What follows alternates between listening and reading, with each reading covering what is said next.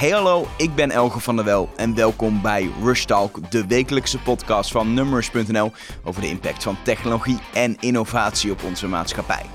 Fietsen, dat doen we natuurlijk al eeuwen, maar toch is deze manier van vervoer ook aan verandering onderhevig. Ik ga het erover hebben met Taco Callier. Hij is oprichter van het Nederlandse fietsmerk Van Moof. Ehm, Taco, welkom. Leuk dat je even tijd wilde, wilde maken. Het verhaal van Van Moof, want het is eh, eh, exact deze maand, volgens mij negen jaar geleden dat jullie zijn eh, begonnen. Jij en je broer Ties. Ja, klopt. Ehm, hoe, hoe kwam überhaupt het idee om fietsen te gaan maken? Um, nou, laat ik beginnen met het, het, doel wat we ons toen hebben gesteld. En zo zijn wij eigenlijk ook begonnen. Het doel was om uh, eh, 1 miljard mensen meer op de fiets te krijgen.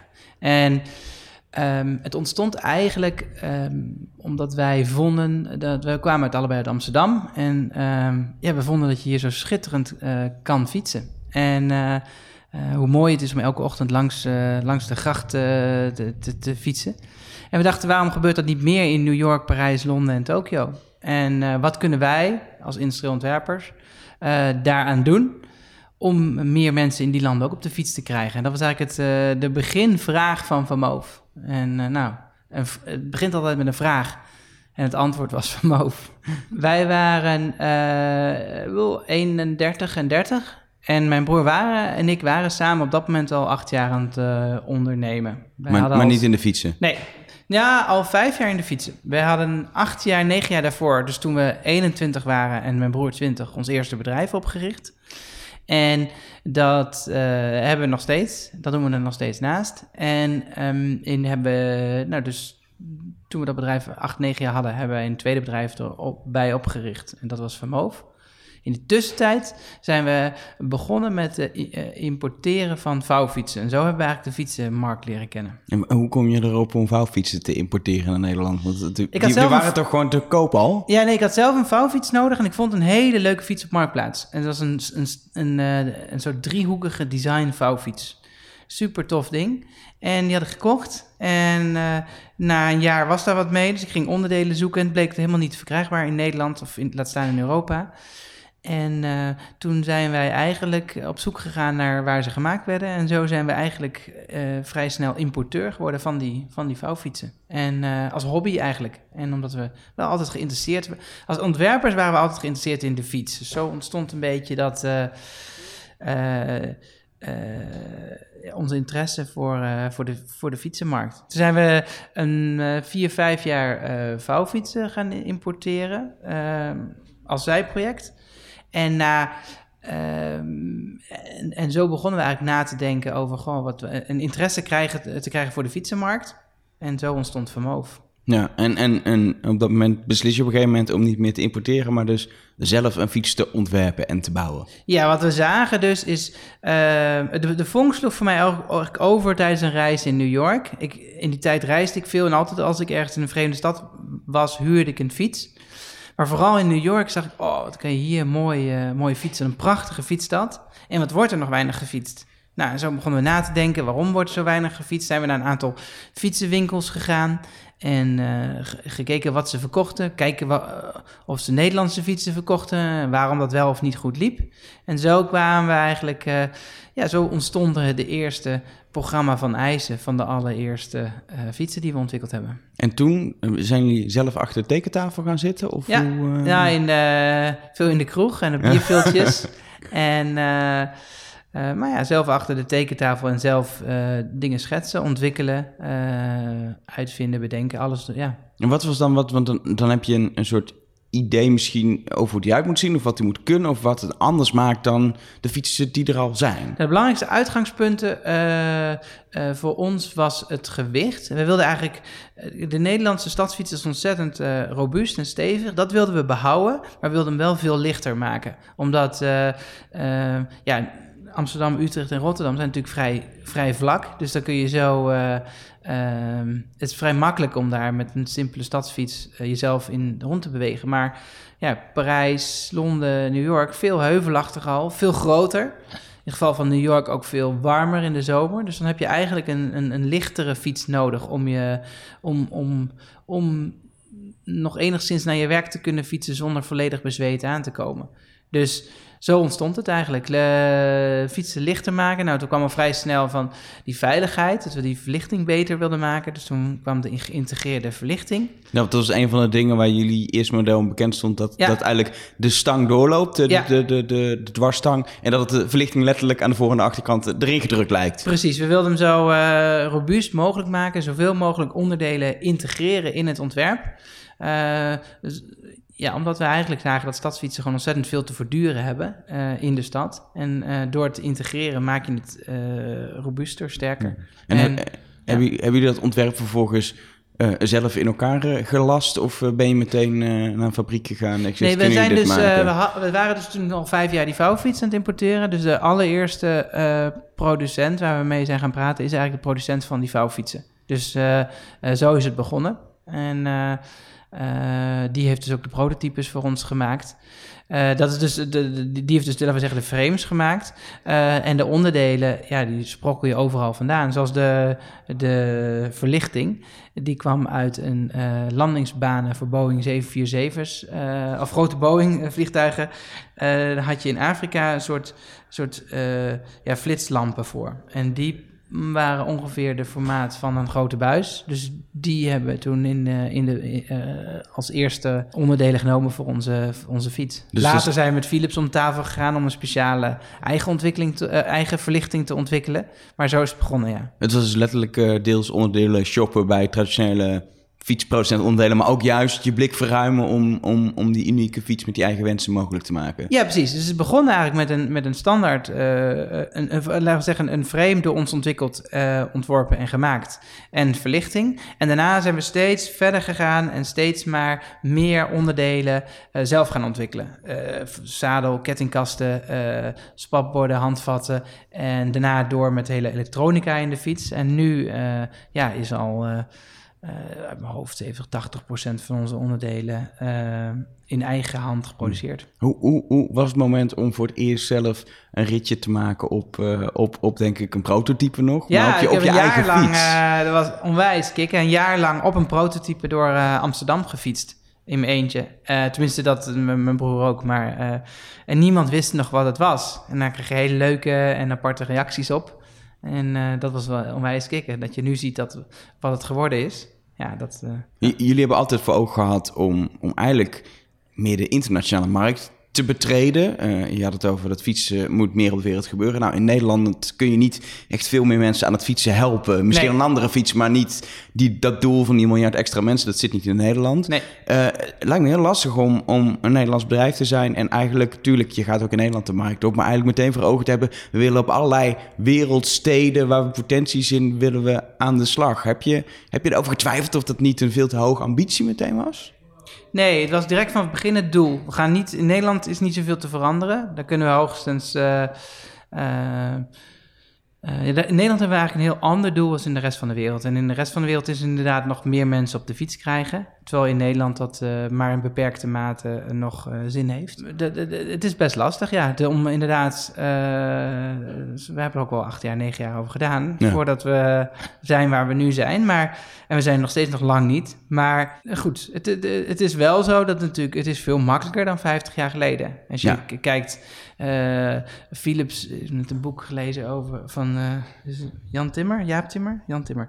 Die, uh, de, de, oude CEO van Philips, die hadden gewoon 400.000 mensen nodig wereldwijd om hun producten wereldwijd te kunnen verkopen. Dus zo'n organisatie daarvoor, nou, tegenwoordig is dat natuurlijk zoveel makkelijker geworden. Kunnen wij dat met een team van veel minder mensen. Dus hoeveel mensen ongeveer, nu ongeveer wereldwijd? 110 man. 110 en, man.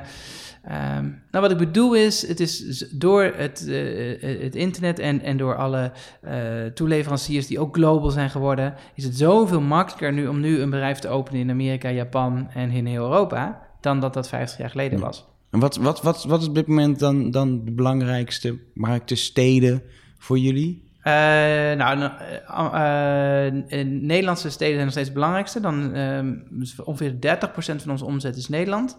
Dan is 25% Duitsland, 25% Amerika. En dan nog nou, 10%, 15% Japan. En de rest is verspreid over de, de rest van de wereld. Ja, waar ik dan benieuwd naar ben, um, in Amerika kom je aan met een, met een, met een fiets. En mensen ja, hebben natuurlijk wel fiets zien, maar dan moet je mensen overtuigen om, om te gaan fietsen. Ja. Dan maak je, nou, je dan in New York onder een mooie store waar je dan die fiets gaat zien. Heel anders dan we in Nederland eh, de traditionele fietsenwinkel kennen. Is het bijna een soort showroom, Ja. zoals, zoals je ook een auto koopt, zeg maar. Daar ga je mensen laten kennismaken, overtuigen dat die fiets het beste vervoersmiddel is. In Nederland moet je een hele andere strategie toepassen. Dan moet je mensen gaan uitleggen dat ze eigenlijk waarschijnlijk meer geld dan ze aan een eh, stations eh, tweedehands fietsje besteden aan zo'n Van Moof gaan besteden. Is, dat lijkt me een lastig verhaal in Nederland. Ja, nou, in, in Nederland is de uitdaging om mensen op een eh, iets kwalitatief betere fiets te krijgen. Want wat je zegt, eh, mensen zijn geneigd nu... eh, mensen in, in Nederland zijn heel erg bang voor diefstal... en kopen daarom eigenlijk een, eh, een, een, een wegwerpfiets of een, of een oud eh, tweedehands eh, modelletje. En dat is zonde, vinden wij, want wij, ik ben ervan overtuigd... Als, je een, als die mensen een goede fiets hebben... dat ze meer gaan fietsen en vaker gaan fietsen. Eh, en dus in Nederland is vooral de uitdaging om mensen op betere fietsen te krijgen. Nou, daarom hebben, zijn we nu aan het experimenteren met ons subscription model. Want mensen vinden het nog best moeilijk om in één keer 1000 euro neer te leggen voor een fiets. Eh, maar met het subscriptions model dan betalen ze een fee per maand en dan zit onderhoud, eh, diefstal, verzekering, alles erin. Eh, dus dat is een manier waarop het eh, de Nederlandse markt aan het bewerken zijn. Een andere eh, ding wat we in Nederland natuurlijk een- heel erg hard ingezet op antidiefstal. Dus zorgen dat die angst wordt weggenomen. Wij denken als je de angst voor diefstal wegneemt, dat mensen durven te investeren in een betere fiets. En daardoor dat mensen meer gaan, meer gaan fietsen. Ja. Wat, wat, wat, wat merk jij van de Nederlandse fietscultuur? Verandert daar iets in? Want als ik, ik zie, ik zie aan de ene kant natuurlijk heel veel van die ficties zien opkomen, hipsters op eh, van, dat soort, van dat soort fietsen. Ja, Ehm, eh, heel veel wel een beetje zoals je, zoals je beeld kent uit New York. Als ik volgens in New York ga kijken en ik loop bijvoorbeeld een Levi's winkel in, dan zie ik daar commuter jeans speciaal voor als je gaat fietsen, speciale Ja. jackets voor fietsen. Nou, in Nederland moet je niet aan denken dat je iets speciaals koopt qua kleding om te gaan fietsen. De Nee. cultuur is heel anders, maar ergens zie je wel dat zeker de jonge mensen kijken naar de grote steden in het buitenland, hoe daar gefietst wordt. Maar is dat, is dat alleen kijken of verandert onze fietscultuur? Nee, ik heb niet de indruk dat onze fietscultuur hard aan het veranderen is. Het is inderdaad echt heel anders. In New York en Londen, als je fietst, ben je een, ben je een cyclist. Dan heb je kleding aan, van, fietskleding aan. Eh, en als het dan al geen Lycra is, dan heb je in ieder geval een Levi's commuter jeans aan. Eh, je hebt een slot op je, aan je broek hangen. Die Eh, het is een beugels club. sluiten, Het is, je, je groet ook andere fietsers. En in Nederland is het meer, iemand zei ja, zoals een stofzuiger. Het is een gebruiksproduct. Dat heb je gewoon. En ik heb niet de indruk dat dat in Nederland eh, heel hard aan het veranderen is. Wat ik wel mooi vind in Nederland, dat we niet beseffen, maar het, het blijft maar groeien. Het, eh, het gebruik van de fiets, zelfs in, in steden waar het bijna niet, meer kan, zoals Amsterdam, blijft maar groeien. En er komt steeds meer, nu dankzij de elektrische fiets, gaan mensen steeds meer fietsen tussen steden. Dus eh woon-werkverkeer, Haarlem, Amsterdam, Amsterdam,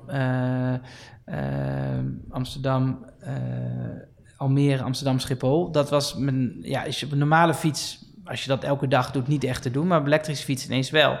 Dus het, het blijft maar groeien. En eh, dat vind ik het mooie ervan. En eh, ik denk dat juist in steden als New York en Londen het juist weer iets aan normaliseren is. Dus dat het iets minder een club wordt, maar iets, minder, iets meer ook gewoon een, een, een tool. Dus ik denk dat die steden juist iets meer naar het Amsterdamse model eh, groeien. Ja, eh, even naar de, de fietsen zelf. Be- Begonnen met die nou, toch al eh, mooi gedesignde stadsfiets. Ja, Inmiddels een, een, een range fietsen, onlangs nieuwe modellen gelanceerd. Smart S, Smart X, Electrified S. En het is een hele range geworden van, van fietsen met, met allemaal technologie. Het is dus gewoon een, een soort gadget bijna geworden. Ja, nou, we proberen niet een gadgetfiets te worden. Wat, ik ermee, wat wij proberen met ons ontwerpen is de barrières op te lossen voor de fietsers. Een van de hele belangrijke is diefstal, wat ik net zei. Dat is dus de belangrijkste reden voor mensen om niet een mooie fiets aan te schaffen. Nou, die willen we oplossen. Dus daarom hebben onze eh, fietsen allemaal Vodafone eh, 2G-connectie, eh, positiebepaling, een Bluetooth-connectie en een geïntegreerd slot, wat je ook weer kunt openen met je telefoon. En ehm, wat we daarmee dus hebben, is als de fiets gestolen wordt, dan kun je hem, in het geval van de elektrische fiets, kun je hem op je app als gestolen eh, eh, noteren. Gaat er een signaal eh, naar de fiets.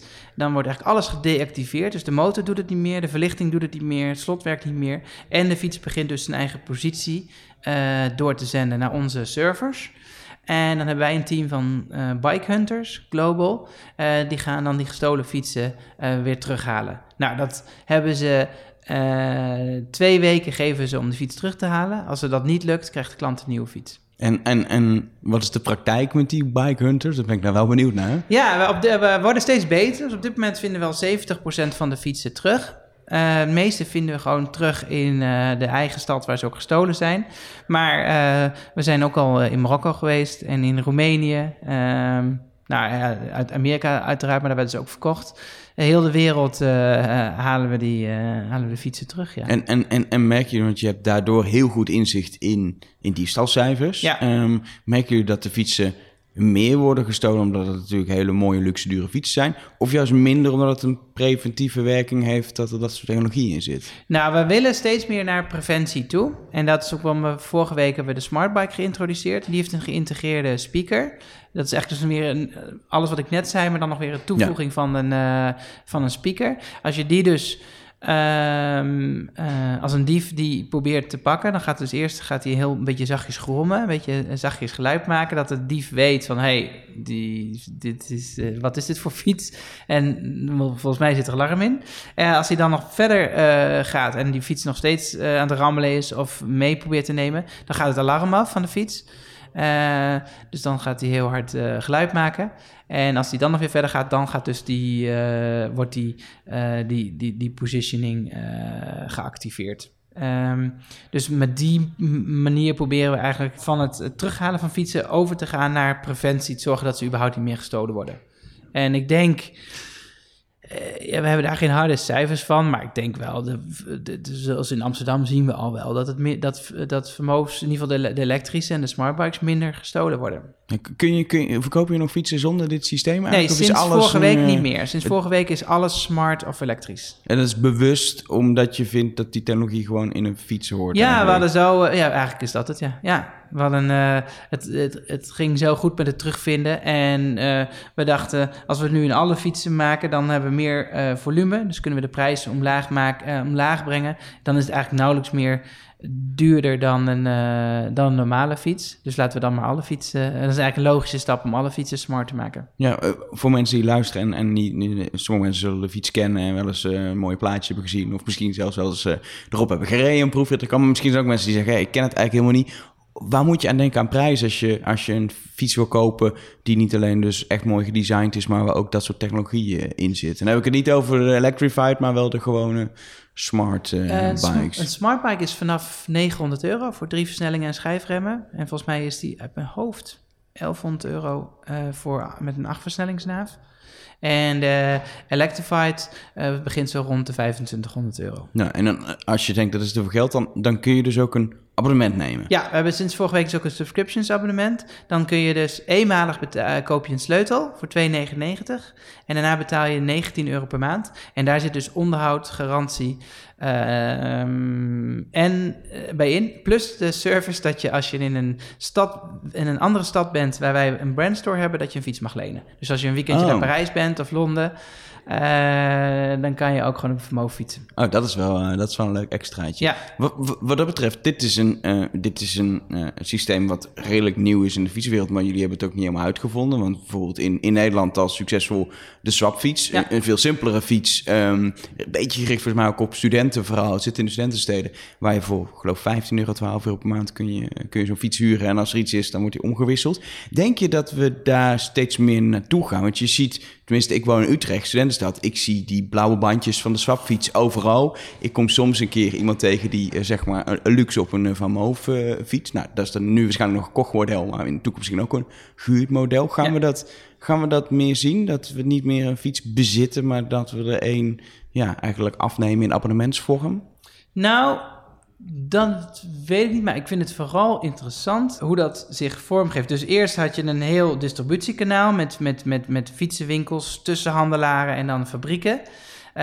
maar door het internet zie je eigenlijk dat dat langzaam nu verdwijnen. Gaat het steeds meer naar nou ja, online fietsenwinkels toe. En ehm, daardoor maar er ontstaat ook weer een tegenbeweging, onder andere door merken als ons, die ontdekken dat het eigenlijk veel beter werkt als je een direct, uh, directe verbinding met de klant hebt. Dus als je, uh, voor ons is het heel fijn om, ik heb een artikel gelezen over vorige week, er is een naam voor, dat heet Digitally Native vertical brands. Het is een nieuw type merk wat rechtstreeks met de uh, consument in verbinding staat, vooral online opereert, maar daardoor uh, door die directe verbinding veel beter uh, de servers kan afstemmen op de consument en ook veel sneller productverbeteringsstappen maakt, veel iteratiever, direct eigenlijk de feedback van de klant weer meeneemt in, in updates en verbeteringen.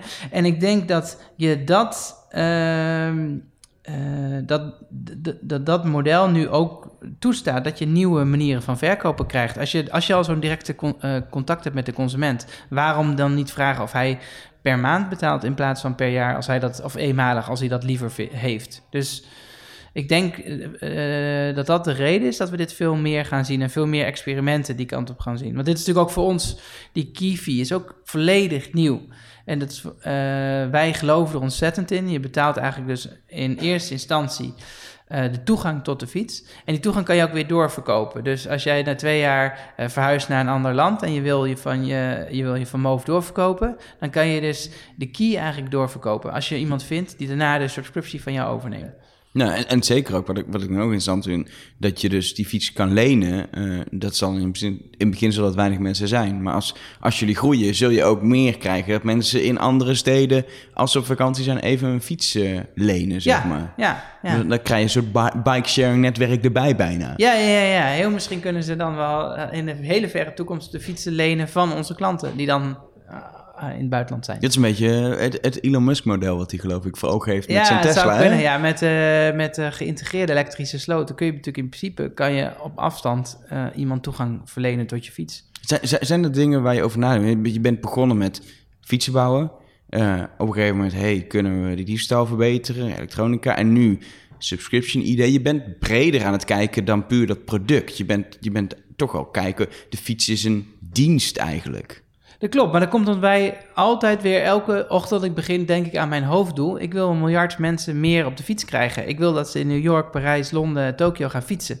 Eh, omdat ik erin geloof dat die steden, dat het die steden mooier kan maken, net zoals het Amsterdam mooier heeft gemaakt. En uh, ja, daar, of je dan die fiets verkoopt, of in een of, of subscription verkoopt, of bike sharing, uh, waar je nu allerlei nieuwe initiatieven van ziet, dat maakt me niet uit. Als we maar meer mensen op die fiets krijgen. Dus, dus elk, elk idee, elk middel wat, uh, wat, wat daarvoor kan zorgen, is het overwegen waard. Ja, maar wel jullie. met de fundamenten van Van Moof. Dus wel niet door, laten we zeggen, ook disposable bikes te gaan leveren, nee. wegwerpfietsen. Maar met als fundament dat beter ontworpen fietsen, beter ontwikkelde fietsen,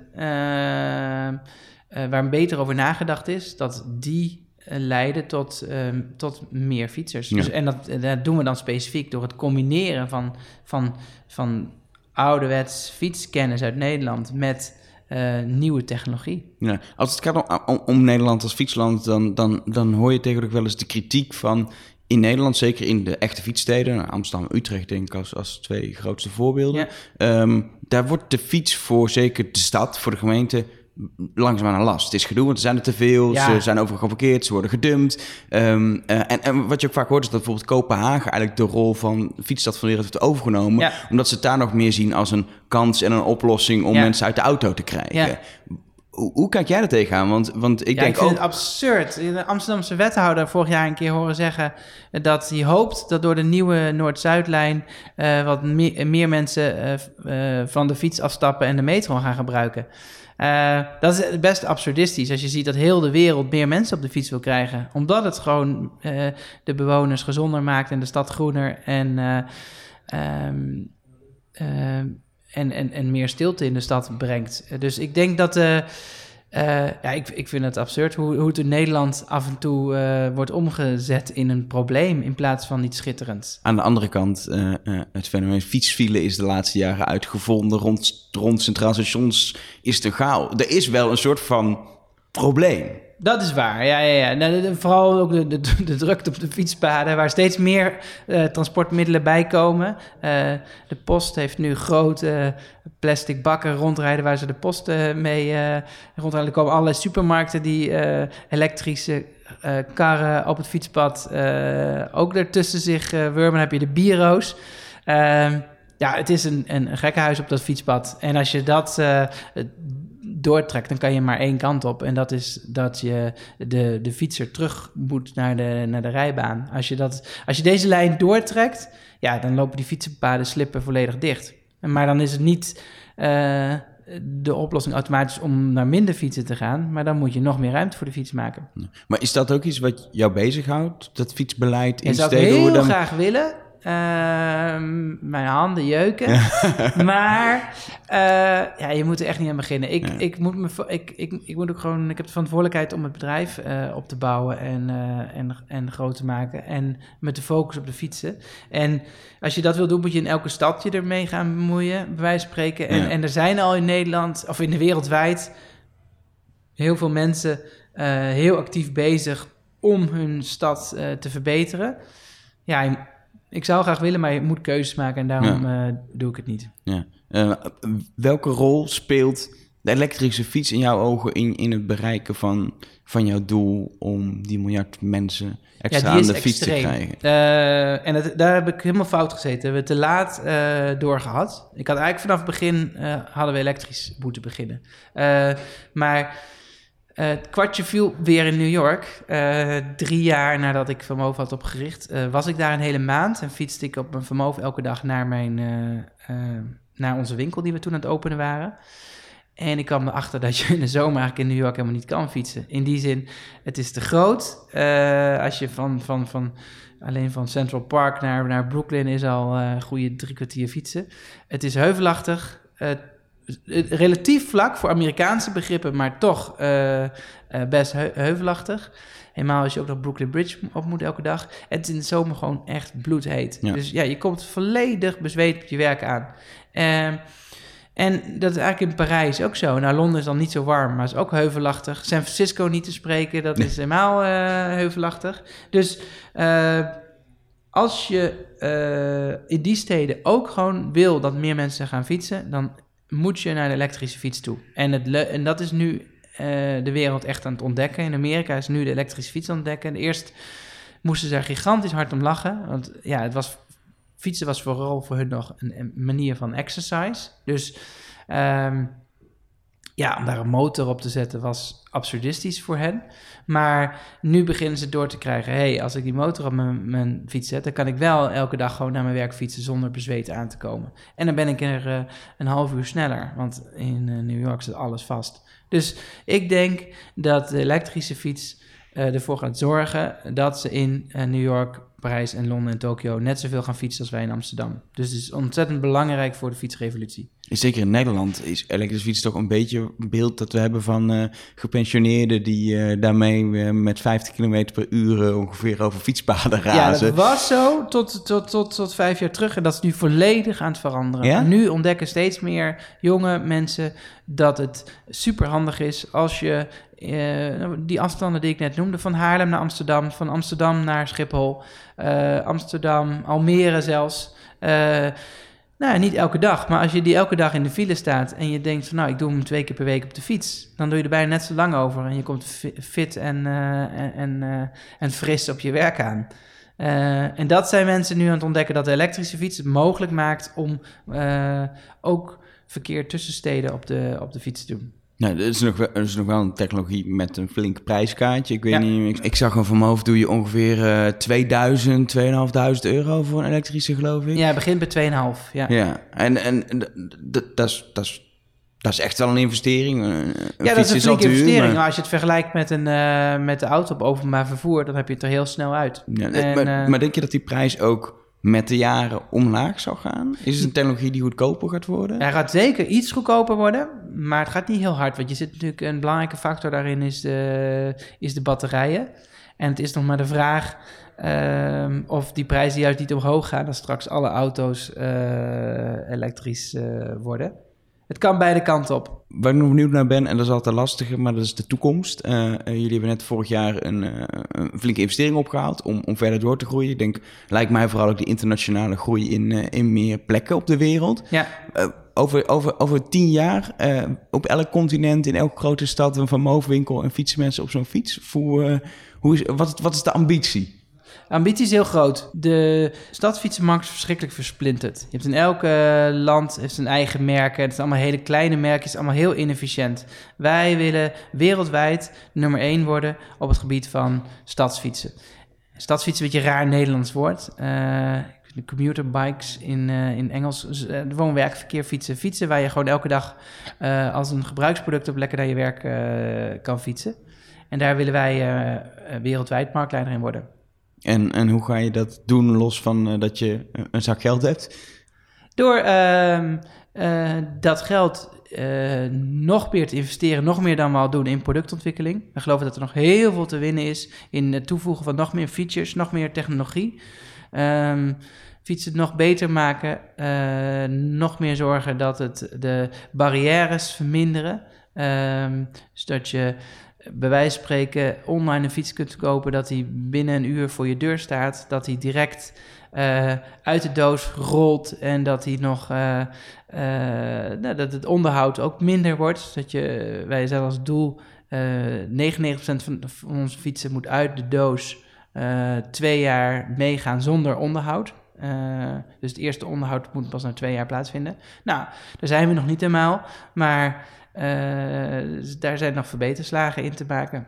En, en, en, dat is een best wel duidelijk beeld dat je schetst. Maar zit ook meer technologie erin. Kun je al iets vertellen over ideeën? Dat is natuurlijk super concurrentie, concurrentiegevoelige informatie. Maar wat, wat, wat speelt er in je hoofd? Kun je iets nou, we hebben dus vorige week de speaker geïntroduceerd. En we hebben ontdekt hoe het een, wat een verschrikkelijk leuke dingen je kunt doen met geluid. En we zijn nu met sound designers bezig om ja, de fiets... om, om, om te kijken hoe we de fiets echt een beetje terug kunnen laten praten. En dat je een nog betere uh, band krijgt met je, met je, met je fiets. Dus dat je echt een. Uh, dat, het, dat het echt een beetje als je kindje gaat voelen. En uh, mensen hebben natuurlijk al een vrij sterke band met hun fiets.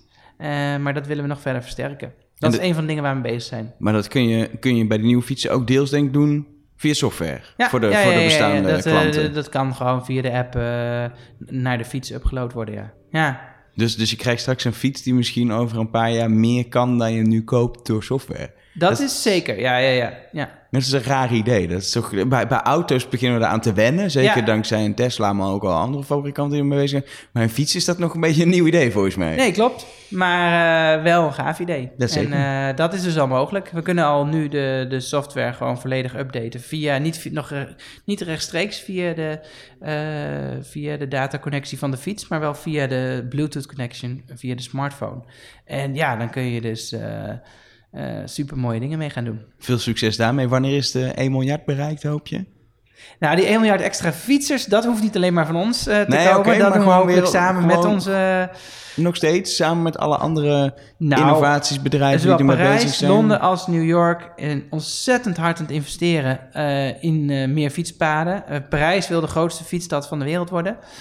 Um, dus ik denk, ik durf te zeggen, binnen 25 jaar een miljard erbij. Oké, okay, nou mooi, mooi vooruit. Dan spreken we elkaar over 25 jaar weer. Ja, top. Dankjewel. En daarmee komt er een einde aan deze editie van Rush Talk. Heb je nou nog wat te melden of te vragen, dan kun je me altijd een berichtje sturen via Twitter, Elger, of naar de redactie van Numbers via @numbers. We zijn ook te vinden en te bereiken op facebook.com slash numbers. Vind je dit nou een leuke podcast en denk je, er zouden eigenlijk meer mensen moeten zijn die deze podcast ook ontdekken, dan helpt het om ons een review te geven in de podcast-app van Apple of via iTunes. Als je dat even wil doen, kost je maar een eh, minuutje, dan help je ons heel erg en ook alle nieuwe luisteraars die dankzij jouw review deze podcast ontdekken. Voor nu zeg ik dankjewel voor het luisteren en tot volgende week.